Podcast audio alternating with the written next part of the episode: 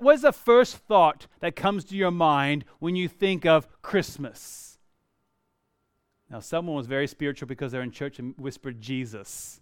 Well done. Others of you probably went, Oh, I'm so busy. The season is oftentimes very stressful and you're thinking about all the things you have to do and all the homes you have to go to and all the presents you have to buy, and we forget about the wonder of Christmas. This morning, we're going to be looking from Luke chapter number one. If you have your Bibles, turn to Luke chapter number one. We're going to be looking particularly at the account and the attitude that Mary had toward this incredible news that she received. The angel Gabriel came and told her, "His favored woman you're going to be the mother of the Messiah. How did she respond to that? She responded, as it says on the screen there in verses 46 and 47 My soul magnifies the Lord, and my spirit rejoices in God my Savior. That word magnified, I looked it up and I began to study that word out this week. And something that came out in my study was uh, really quite encouraging to me is our praise and our worship to God as we seek to magnify God does not make God any more or any less the Savior and Creator of the world. God doesn't need our praise, but He asks us to praise Him. In fact, He commands us to worship Him. He doesn't make Him any more or any less God, but he commands it. Do you ever think that he does that for our sake? Because whether or not you praise God doesn't change the fact that God is the creator and the savior of the universe. But what it does, it changes our attitude. That's why we sing before the message. It's not just to fill up 20 or 25 minutes and make someone who can't sing very well really awkward for 20 minutes. It's to begin in our hearts and our minds, preparing ourselves and changing us. So as our souls magnify the Lord through this season. And when we wonder about the magnificence of God, what it does, it changes you and me and the way we view the world. The way we view ourselves, the way we view our neighbors, the way we view our family, the way we view our eternity begins to be shaped and molded by the way that we view God and how we magnify Him. But so often, we come through life and we forget the majesty of God. We go through the motions. Maybe your story is similar to mine, where I grew up in a Christian home. So in, I was in church every single Sunday. Of course, it helped that my dad was the pastor. So I really was there every single week, whether I wanted to or not. And thankfully for myself, I had a very positive attitude. And, and, and in fact, that I wanted to be in church as I grew up as a teenager we were there all the time in, church and you hear the stories. And to be perfectly honest christmas season is probably one of the most difficult seasons for me to find something fresh and new to share with you. That's why i'm extra excited today to try to wake you up because you're like another christmas season. You ever think about things that have happened in our world around us. And I was studying out this week and, and I came across the, the account and the story of the Apollo 8. Some of you were around in 1968 and you would have maybe witnessed these things on TV yourself, where we have the account of the Apollo 8, which was a, a, space shuttle sent from the United States with the three astronauts, and they went around and they orbited the moon 10 times over 20 hours, and they sent back photographs and video seeing the Earth. And when they saw that for the first time, these men went, Wow, this is amazing. The commanding astronaut, a man named Frank Borman, said this I was awestruck. With my thumb, I could cover the whole planet. I thought, this must be what God sees. And they responded in the most beautiful way that I could imagine. And if you imagine them doing this today, I would have I would have loved to see the same sort of response today. There's a short video to show you what they how they responded. Now approaching uh, lunar sunrise, and uh, for all the people back on Earth, the crew of Apollo 8 has a message that we would like to send to you. In the beginning, God created the heaven and the earth. And the earth was without form and void, and darkness was upon the face of the deep. And the Spirit of God moved upon the face of the waters. And God said, Let there be light. And there was light. And God saw the light, that it was good. And God divided the light from the darkness. God called the light day, and the darkness he called night, and the evening and the morning were the first day. And God said, Let there be a firmament in the midst of the waters. Let it divide the waters from the waters. And God made the firmament, and divided the waters which were under the firmament, from the waters which were above the firmament. And it was so. And God called the firmament heaven, and the evening and the morning were the second day.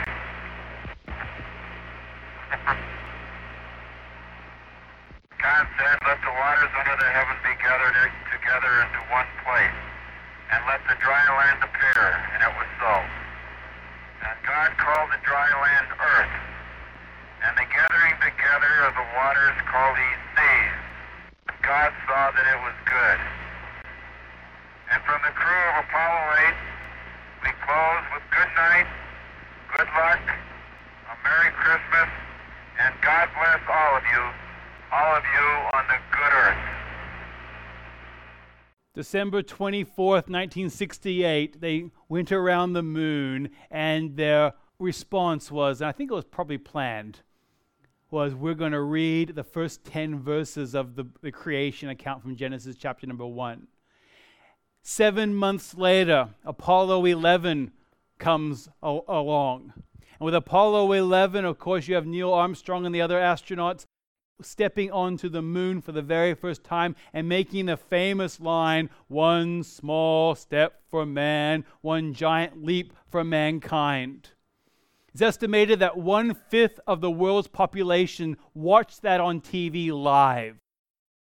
94% of the United States population watched that live. And in so many things, we look at that and go, wow, that is amazing. Could you imagine seeing that for the very first time? You think to yourself, I will never forget that. There was a study in 1970, a newspaper called the Philadelphia Sunday Bulletin. And the 12 month anniversary after the Apollo 11 walking on the moon and all this, the entire world watching, they did a survey of people within Philadelphia. And they found that 70% of the people could not name Neil Armstrong as the very first man to walk on the moon. And you think, well, it was just Philadelphia. Maybe they were just a little bit slow there. They went through and did some other surveys in New York, and they found that uh, it was, it was a a lower percentage, but still, it was a very high percentage of people could not name Neil Armstrong. Now, we're not here to remember Neil Armstrong today, but what it shows is human nature. We see something amazing that says, I will never forget that. And then 12 months later, we're forgetting about it. 1972, the entire Apollo project was, was scrapped through budget cuts because people, they said, people lost interest. I don't want to lose interest about Christmas, so therefore, we're going to get into God's Word this morning, and we're going to take this challenge through this entire series. We're going to commit in our lives to wonder.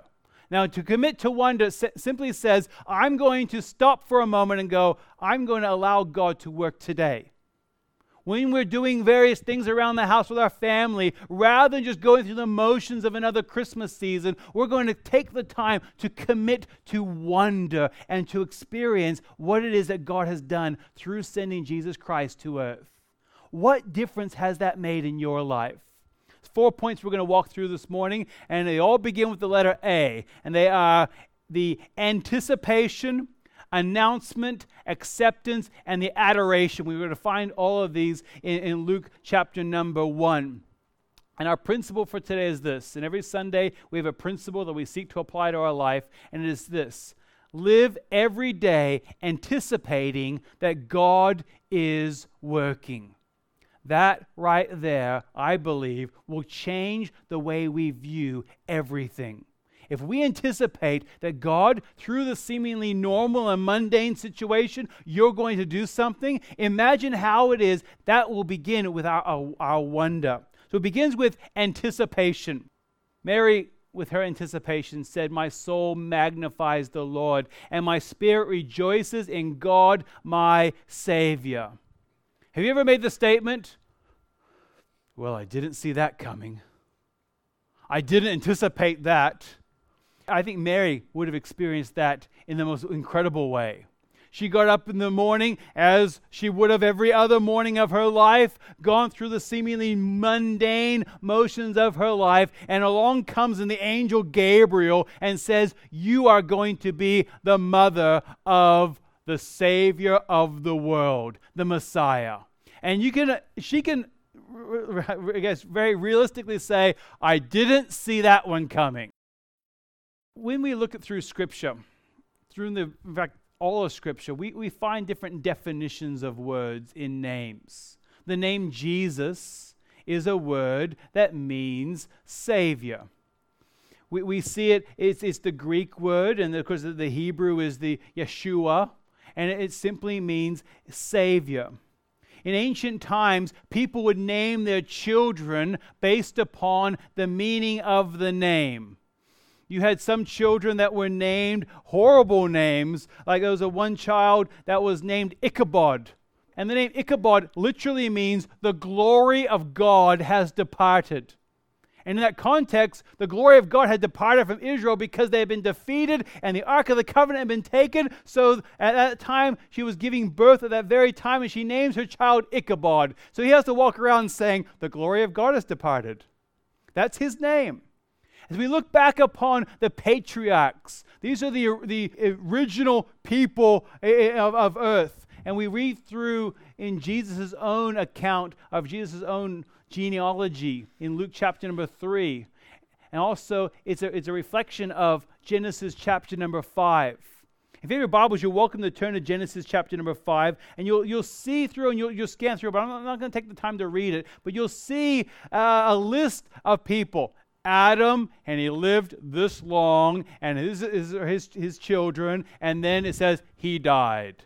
And then it goes on and continues on and Seth, and he lived this long, and then he died. After each of those names is a meaning of those names. And something I found quite remarkable as I was studying, studying this out, and I've studying this out over the last number of weeks, is that these names mean things. And if you read through it, it literally says, if you go through the order of Adam, Seth, Enosh, Canaan, Mahalalel, Jared, Enoch, Methuselah, Lamech, and then finally Noah. Read through the definitions of the name. And I'm going to add a couple is's and ahs and buts in there. It says, Man is appointed mortal sorrow, but the blessed God shall come down, teaching his death shall bring the despairing rest or comfort. And you look at these things and you go, none of this took God by surprise. He knew from the very beginning of time, before he created the earth, that he was going to require sending the Son, Jesus Christ, to earth. As we look through these things, and on the next screen, you, will see a, a, a, list of a bunch of names down there, and each of the colored lines are the length of these people's lives and it's also in your bulletin. If you look closely at it, you'll see the father of Noah, because you're familiar with Noah, because of Noah and the flood, a man named Lamech. He was alive for about 56 years while Adam was still alive. And you realize that you, or rather, you think about, imagine the stories that were told. You don't believe me? Go ask Adam. He talked to God face to face. And you imagine the stories that were told and how the anticipation was the Messiah is going to come. Where is the Savior? That was Genesis chapter number 5. If you go to the very next chapter, it's a very sad chapter because you have people that are eyewitnesses to God walking in the garden.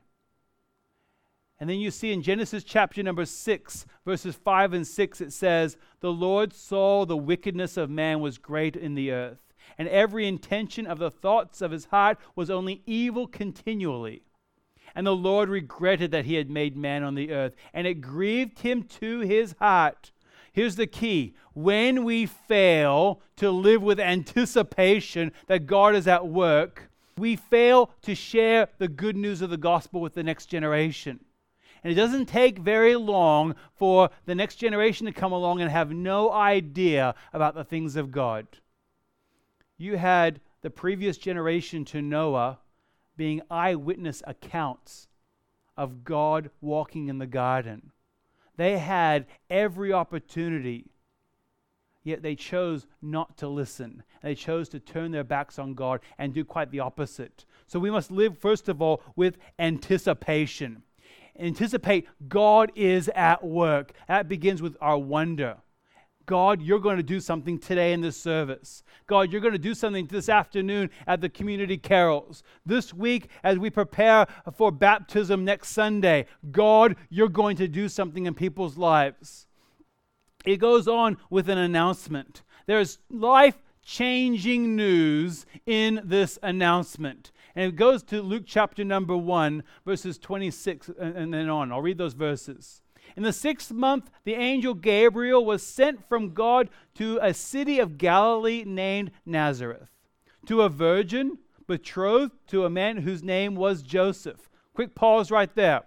Some information we see. She had never been with a man. She was unmarried, but she was betrothed. And in Jewish culture during this time, it was a legal position that she was in. It just wasn't two teenagers getting together and saying, We're engaged and sliding a ring on the finger. This would have been a negotiation with families. There would have been dowry paid. There would have been a plan of attack in the sense of how the wedding was going to look. Joseph, during this time, would have been preparing a house for Mary at his own family home because that's the way they built on family home, family home, family home. You really hope you get along with your mother in law because you're going to live with her. All these things are taking place at this time, and then she gets some incredible news in verse number 28.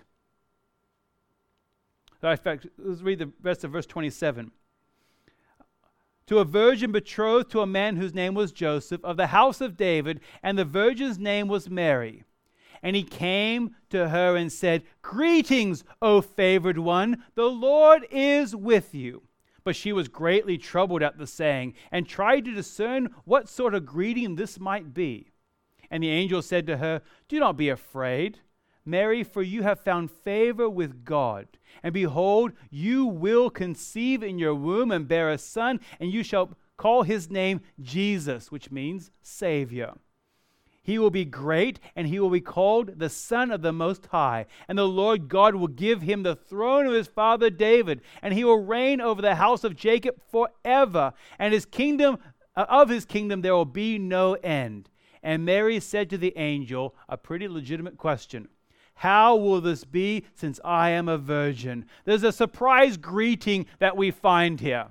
And just humanize this for just a moment. You have a teenage girl going through the motions of life, anticipating her marriage, anticipating her family, and everything else in their society. There were certain ways that things were done. And then all of a sudden, Angel Gabriel comes along and says, Greeting. Now, first of all, if an angel comes to you, our, oftentimes our pictures of angels are short, little, chubby, naked babies. That's not the Bible description of angels. These are mighty warrior angels. Gabriel is not some, some little fat baby coming and saying greetings. This would have been actually quite terrifying. And when it describes later on, it, and it says, she tried to discern what sort of greeting this might be, that's like the understatement of the year right there. Are you going to kill me? Like, what's going on here? Greetings, O favored one. The Lord is with you. There was a surprise greeting that came along. Sometimes our, when we discover wonder, when we're anticipating that God is going to work, we discover things that we never intended to discover. God prompts us and, and, convicts us and changes us in ways that we never asked for. The scripture never gives us an indication that Mary ever prayed, God, please make me the mother of, of your Messiah. God worked in a way that he saw fit, not Mary's idea, and certainly not Joseph's idea. It goes on, and she responds with genuine humility. Her response of genuine humility begins in verse number 30 and says, And the angel said to her, Do not be afraid, Mary, for you have found favor with God. And Mary said to the angel in verse number 34, How will this be? The first of all, we see the word favor. That word favor is the exact same Greek word that we get the word grace from. You ever heard of uh, or met a person named Charis? It's a girl's name, normally. And charis is the Greek word that means grace. It's exactly the same word as favor. So it would be actually appropriate to say, You have found grace with God. That's, that word grace means the undeserved favor of God in our life. Trying to discern what sort of greeting this will be you found grace with God. As we begin to think about our own salvation, if you know Jesus Christ as your Savior for, for uh, more than a few weeks, oftentimes the shine begins to come off of it. And we get used to things. We begin to th- judge other people because we look at ourselves and go, they're not like us. They don't think the way that we think or act the way that I act. And what we need to discover is the filter through which I see my my community around me, the filter through which I see myself is not the filter of my opinion. The filter is Jesus. How will this be? That's a very legitimate question. She's with humility saying, God, how are you going to work this out? You start thinking about when God has prompted you to do various things. I think of my own family when we were called, and I believe the door of opportunity came for us to move from Perth down to Bunbury and specifically into the community of Dalyellup. We moved here not knowing anyone, and I had a lot of prayers saying, God, how will this be? God, I believe you want us here. How are you going to work this out? You haven't told me everything. And the real key is Mary didn't know the rest of every aspect of the story. She didn't know what was going to happen in Bethlehem. She didn't know all the, the ins and outs of the details of Jesus' crucifixion, and she was given enough information to be obedient. We see a similar account with a man named Thomas, which was one of Jesus' disciples. We often refer to Thomas as doubting Thomas. But I believe he was only doubting for a short period of time and lived the rest of his life as I like to call him believing Thomas because history tells us that he actually went out and shared the gospel and became a missionary as far as the east coast of India. He went out and shared the gospel as an, incredible evangelist. But he began with doubting Thomas. And when he was confronted with Jesus Christ, and Jesus said, Look at my hands, look at my side, touch me. I'm real. I have really risen from the dead. He didn't remain as doubting Thomas very long. He responded with this statement my Lord and my God. Every single one of us will experience God's work in our life. I can almost guarantee that Gabriel is not going to come to you and tell you that you're going to have the Savior of the world. But God is going to prompt your heart in various areas. He's going to prompt your heart in areas, and you stop and think when you're reading your Bible, and then something jumps out to you, and you feel a, conviction that you've been doing wrong. You realize that's God talking to you. That's incredible. When you feel that still small voice of the Holy Spirit saying, Don't do that, or you hear the still small voice of the Holy Spirit shouting in your ear saying, Go talk to that person, or go help them, and you think to yourself, how will this be? Let me challenge you to allow that wonder of the announcement when God's speaking to you to respond in obedience. We filter everything through Jesus Christ. There's a quote that says this Our souls yearn for a wonder that reaches beyond the dimensions of our finite minds. And if we don't allow a wonder toward God, we'll search for it elsewhere in false gods. And this is the position where Mary found herself at this time. She was given incredible news. Mary, you are favored. You're going to be the mother of the Savior of the world. You're going to call him Jesus, and he's going to do incredible and great things. She had a choice, just like you and I have a choice. God is always at work around us, and we have a choice in how we're going to respond. Are you going to respond with, My Lord and my God, and let's go? Or are you going to respond with, Let's just wait a little longer? Let's, let's wait. Because waiting sounds so much more spiritual than just telling God, no, I'm not going to do that. And we say to our God, God, I'll just wait and see for you to open the doors of opportunity. And God has said, No, I want you to move forward. And that's what we find with Mary. The next word is the word acceptance. She accepted what God had called her to, to do. How will this be? It's a natural question. How am I going to do this? But the supernatural question that we should be asking isn't, God, how am I going to do this? It is, God, how are you going to do this? That changes our perspective on everything. If I can add something to your prayer vocabulary, a phrase to change and help your prayers.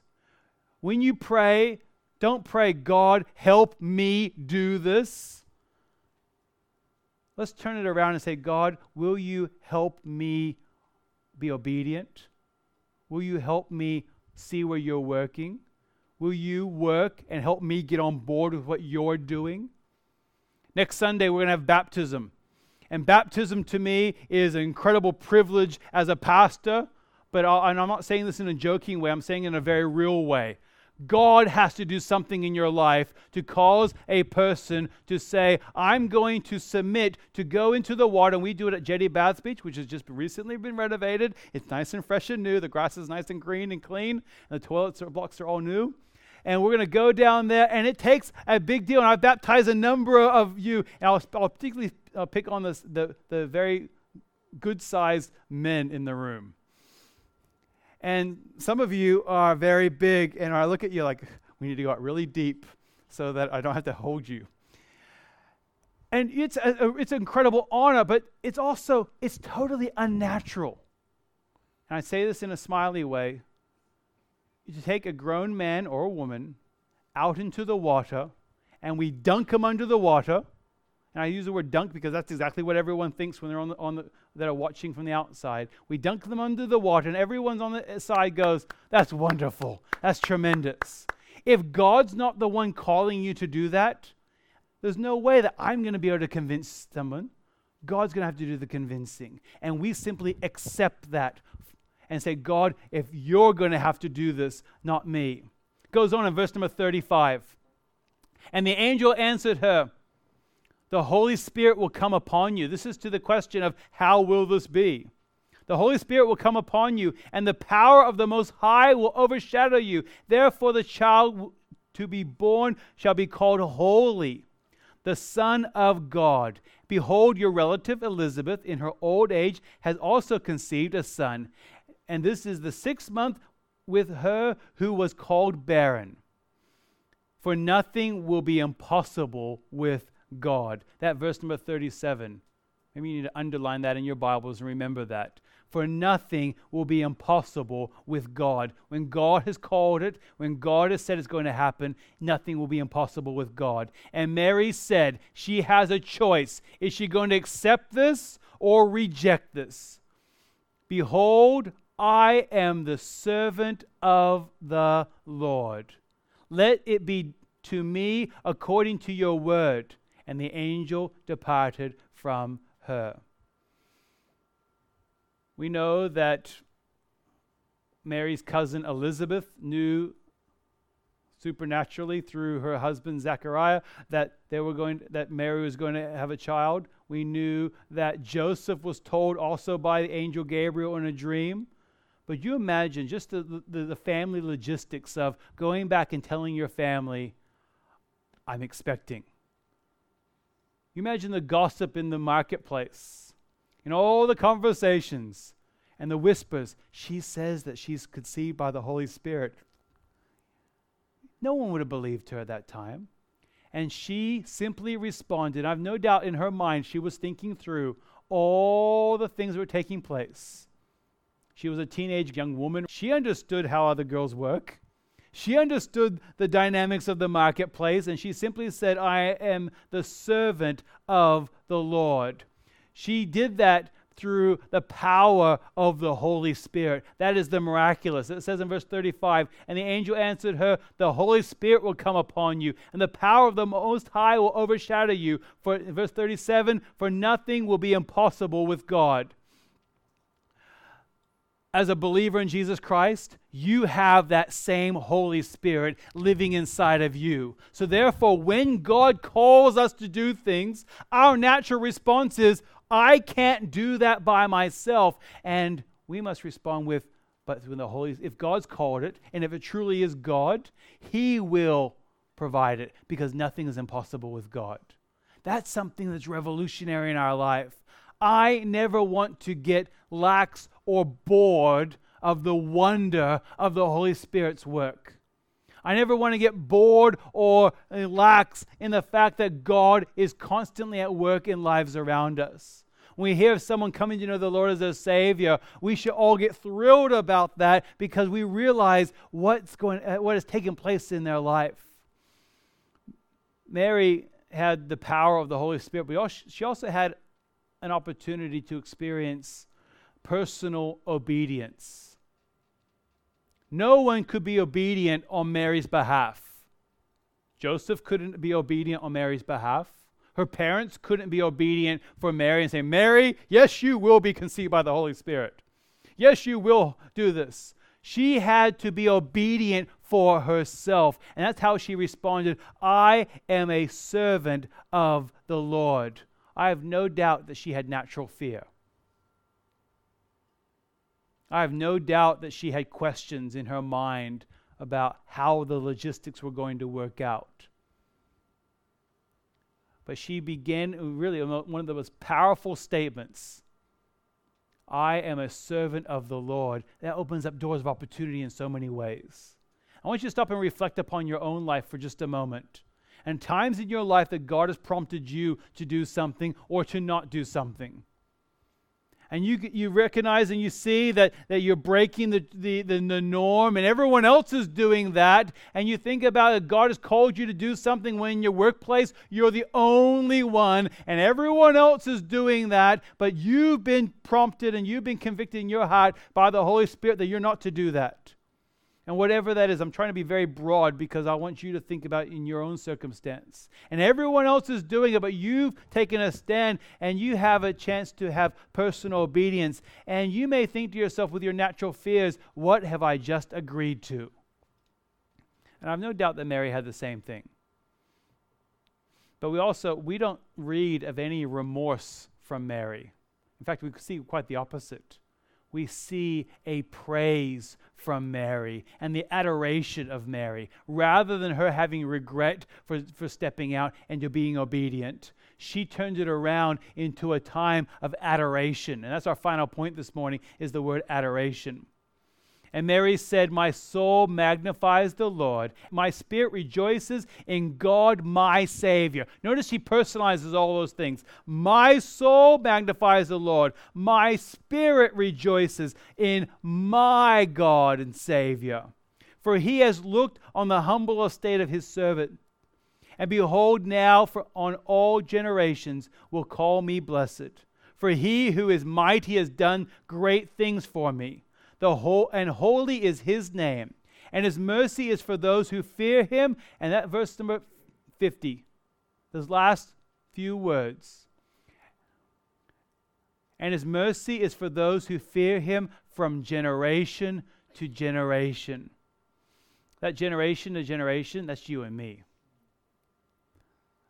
Mary as a young lady being told incredible news knew there was an anticipation that God had planned the Messiah to come.